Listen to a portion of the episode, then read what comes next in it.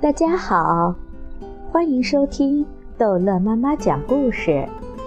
今天，逗乐妈妈要继续给大家讲的是安徒生童话《海的女儿》。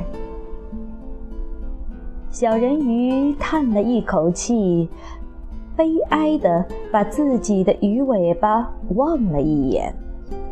我们放快乐些吧，老太太说。在我们能活着的这三百年中，让我们跳和舞吧。这究竟是一段相当长的时间。以后我们也可以在我们的坟墓里愉快地休息了。今晚我们就在这宫里开一个舞会吧。那真是一个壮丽的场面。人们在陆地上是从来不会看见的。这个宽广的跳舞厅里的墙壁和天花板是用厚而透明的玻璃砌成的，成千成百草绿色和粉红色的巨型贝壳一排一排地立在四边，它们里面燃着蓝色的火焰，照亮整个舞厅。照透了墙壁，因而也照明了外面的海。人们可以看到无数的大小鱼群向这座水晶宫里游来，有的鳞上发着紫色的光，有的亮起来像白银和金子。一股宽大的激流穿过舞厅的中央，海里的男人和女人唱着美丽的歌，就在这激流上跳舞。这样优美的歌声，住在陆地上的人们是唱不出来的。在这些人中间，小人鱼唱得最美，大家为他鼓掌。他心中有好一会儿感到非常快乐，因为他知道，在陆地上和海里，只有他的声音最美。不过，他马上又想起那上面的那个世界，他忘不了那个美貌的王子。也忘不了他因为没有那不灭的灵魂而引起的悲愁，因此，他偷偷地走出他父亲的宫殿。当里面正是充满了歌声和快乐的时候，他却悲哀地坐在他的小花园里。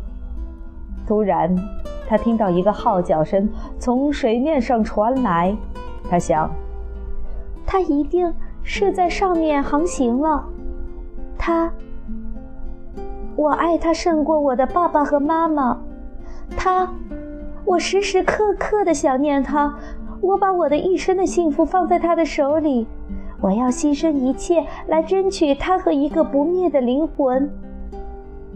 当现在的我的姐姐们正在和父亲的宫殿里跳舞的时候，我要去拜访那位海的巫婆。我一直是非常害怕她的，但是。他也许能教给我一些办法和帮助我吧。小人鱼于是走出了花园，向一个掀起泡沫的漩涡走去。巫婆就住在他的后面。他以前从来没有走过这条路。这儿没有花，也没有海草，只有光溜溜的一片灰色沙地，向漩涡那儿伸去。水在这儿像一架喧闹的水车似的旋转着，把它所碰到的东西都转到水底下去。要到巫婆所住的地区，他必须走过这急流的漩涡，有好长一段路程需要通过一段冒着热泡的泥地。巫婆把这地方叫做她的泥煤田。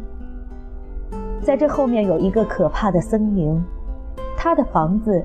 就在里面，所有的树和灌木林全是珊瑚虫，一半植物和一半动物的东西。它们看起来很像它地里冒出来的许多蛇头。它们的枝丫全是长长的、黏糊糊的手臂，它们的手指全是像蠕虫一样柔软。它们从根到茎。都是一节一节的颤动，他们紧紧地盘住他们在海里所能抓到的东西，一点儿也不放松。小人鱼在这森林前面停下了步子，非常惊慌，他的心害怕地跳了起来，他几乎想转身逃回去，但是当他想起那位王子和人的灵魂的时候，他又有了勇气。他把他飘动的长发牢牢地缠住他的头上，好使珊瑚虫抓不住它。他把双手紧紧地贴在胸前，于是他像水里跳着的鱼儿一样，在那些丑恶的珊瑚虫中间向前跳走，而这些珊瑚虫只有在他后面挥舞着它们柔软的长臂和手指。他看到他们每一个都抓住了一件什么东西，无数的小手臂盘住它，像坚固的铁环一样。那些在海里淹死和沉到海底下的人们，在这些珊瑚虫的手臂里露出了白色的骸骨。他们紧紧地抱着船舵和箱子。抱着陆地上动物的骸骨，还抱着一个被他们抓住和勒死了的小人鱼，这对于他来说是一件最可怕的事情。现在，他来到了森林中一块黏糊糊的空地，这儿又大又肥的水蛇在扭动着，露出它们淡黄色的奇丑的肚皮。在这块地中央有一幢用死人的白骨砌成的房子，海的巫婆就正坐在这儿，用她的嘴喂一只癞蛤蟆，正如我们人用糖喂一只金丝雀一样。他把那些奇丑的、肥胖的水蛇叫做他的小鸡，同时让它们在他的肥大的、松软的胸口上爬来爬去。我知道你是来求什么的，海的巫婆说：“你是一个傻东西。不过，我美丽的公主，我还是会让你达到你的目的，因为这件事将会给你一个悲惨的结局。你想要去掉你的鱼尾，伸出两根柱子，好叫你像人类一样能够行走。”你想要叫那个王子爱上你，使你能够得到他，因而也得到一个不灭的灵魂。这时，巫婆便可憎的大笑了一通，癞蛤蟆和水蛇都滚到地上来，在周围爬来爬去。你来的正是时候，巫婆说：“明天太阳出来以后，我就没有办法再帮助你了。”只有等待一年再说。我可以熬一副药给你喝，你带着这副药，在太阳出来以前，赶快游向陆地。你就坐在海滩上，把这药吃掉。于是你的尾巴就可以分作两半，收缩成人类所谓的漂亮的腿。可是这很痛的。这就好像有一把尖刀砍进你的身体。凡是看到你的人，一定会说你是他们所见到的最美丽的孩子。你将仍旧会保持你像游泳似的步子，任何舞蹈家也不会跳得像你那么轻柔。不过，你的每一步将会使你觉得好像是在刀尖上行走，好像你的血在向外流。如果你能忍受得了这些痛苦的话，我就可以帮助你。我可以忍受。小人鱼用颤抖的声音说。这时，他想起了那个王子和他要获得的一个不灭的灵魂的志愿。可是要记住，巫婆说。你一旦获得了一个人的形体，你就再也不能变成人鱼了，你就再也不能走下水来，回到你姐姐或你爸爸的宫殿里来了。同时，假如你得不到那个王子的爱情，假如你不能使他为你忘记自己的父母，全心全意的爱你，叫牧师来把你们的手放在一起结成夫妻的话，你就不会得到一个不灭的灵魂了。在他跟别人结婚的头一天早晨，你的心就会碎裂，你就会变成水上的泡沫。我不怕，小人鱼说，但他的脸像死一样的惨白。但是你还得给我酬劳，巫婆说。而且我所要的也并不是一件微小的东西，在海底的人们中，你的声音要算是最美丽的了。无疑的，你想用这声音去迷住他，可是这声音你得交给我，我必须得到你最好的东西，作为我贵重的药物交换品。我得把我自己的血放进这药里，好使它尖锐的像一柄两面不快的刀子。不过，如果你把我的声音拿去了，小人鱼说，那我还剩下什么东西呢？你还有美丽的身材呀，巫婆回答说。你还有轻盈的步子和富于表情的眼睛啊。有了这些东西，你就很容易迷住一个男人的心了。呃，你已经失掉了勇气了吗？伸出你小小的舌头吧，我可以把它割下来作为报酬。你也可以得到这副强烈的药剂了。就这样办吧，小人鱼说。巫婆于是就把药罐准备好，来煎这副。富有魔力的药了。清洁是一件好事，他说。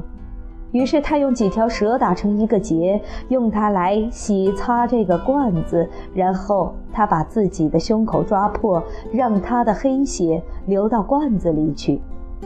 药的真气形成奇怪的形状，升到空中，看起来是怕人的。每隔一会儿，巫婆就加一点什么新的东西到药罐里去。当药煮到滚开的时候，有一个像鳄鱼的哭声飘了出来。最后，药算是煎好了，它的样子像非常清亮的水。拿去吧，巫婆说。于是，她就把小人鱼的舌头割掉了。小人鱼现在成了一个哑巴，既不能唱歌，也不能说话。当你穿过我的森林回去的时候，如果珊瑚虫捉了你的话，巫婆说，你只需把这药水撒一点到它们身上，它们的手臂和指头就会裂成碎片，向四周纷飞了。可是小人鱼没有这样做必要。因为当珊瑚虫一看到这亮晶晶的药水，它在他手里闪亮的像一颗耀眼的星星的时候，他们就在他身边惶恐地缩了回去。这样，他很快就走过了森林、沼泽和急转的漩涡。他可以看到他的父亲的宫殿了，那宽大的跳舞厅里的火把已经熄灭了，无疑的，里面的人。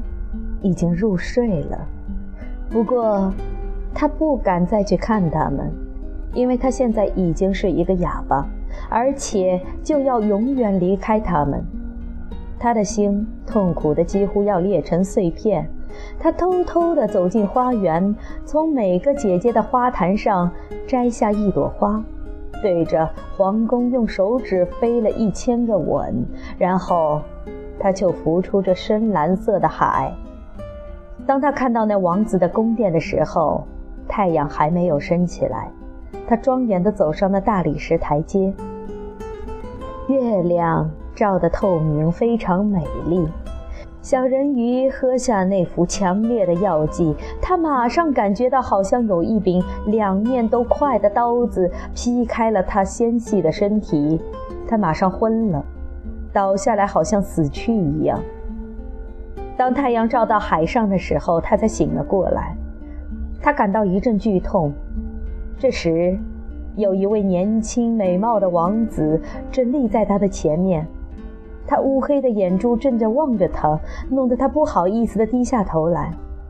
这时，他发现他的鱼尾已经没有了，而获得一双只有少女才有的最美丽的小小白腿。可是他没有穿衣服，所以他用他浓密的长发来掩住自己的身体。王子问他是谁，怎样来到这儿的。他用他深蓝色的眼睛温柔而又悲哀地望着他，因为他现在已经不会讲话了。他挽着他的手，把他领进宫殿里去。正如那巫婆以前跟他讲过的一样，他觉得每一步都好像是在锥子和利刀上行走。可是他情愿忍受这痛苦。他挽着王子的手臂，走起路来轻盈的像一个水泡。他和所有的人望着他这文雅轻盈的步子，感到惊奇。现在他穿上了丝绸和细纱做的贵重衣服。他是宫里一个最美丽的人，然而他是一个哑巴，既不能唱歌，也不能讲话。漂亮的女奴隶穿着丝绸，带着金银饰物走上前来，为王子和他的父母唱着歌。有一个奴隶唱得最迷人，王子不禁鼓起掌来，对他发出微笑。这时的小人鱼就感到一阵悲哀，他知道，这时候他的歌声比那种歌声要美得多。他想，啊。只愿他知道，为了要和他在一起，我永远牺牲了我的声音。现在，奴隶们跟着美妙的音乐跳起优雅的轻飘飘的舞来。这时，小人鱼就举起他一双美丽的白嫩的手，用脚尖踮着，在地板上轻盈地跳着舞。从来还没有人这样跳过舞。好，这一集的故事就讲到这儿结束了。欢迎孩子们继续收听下一集的《海的女儿》。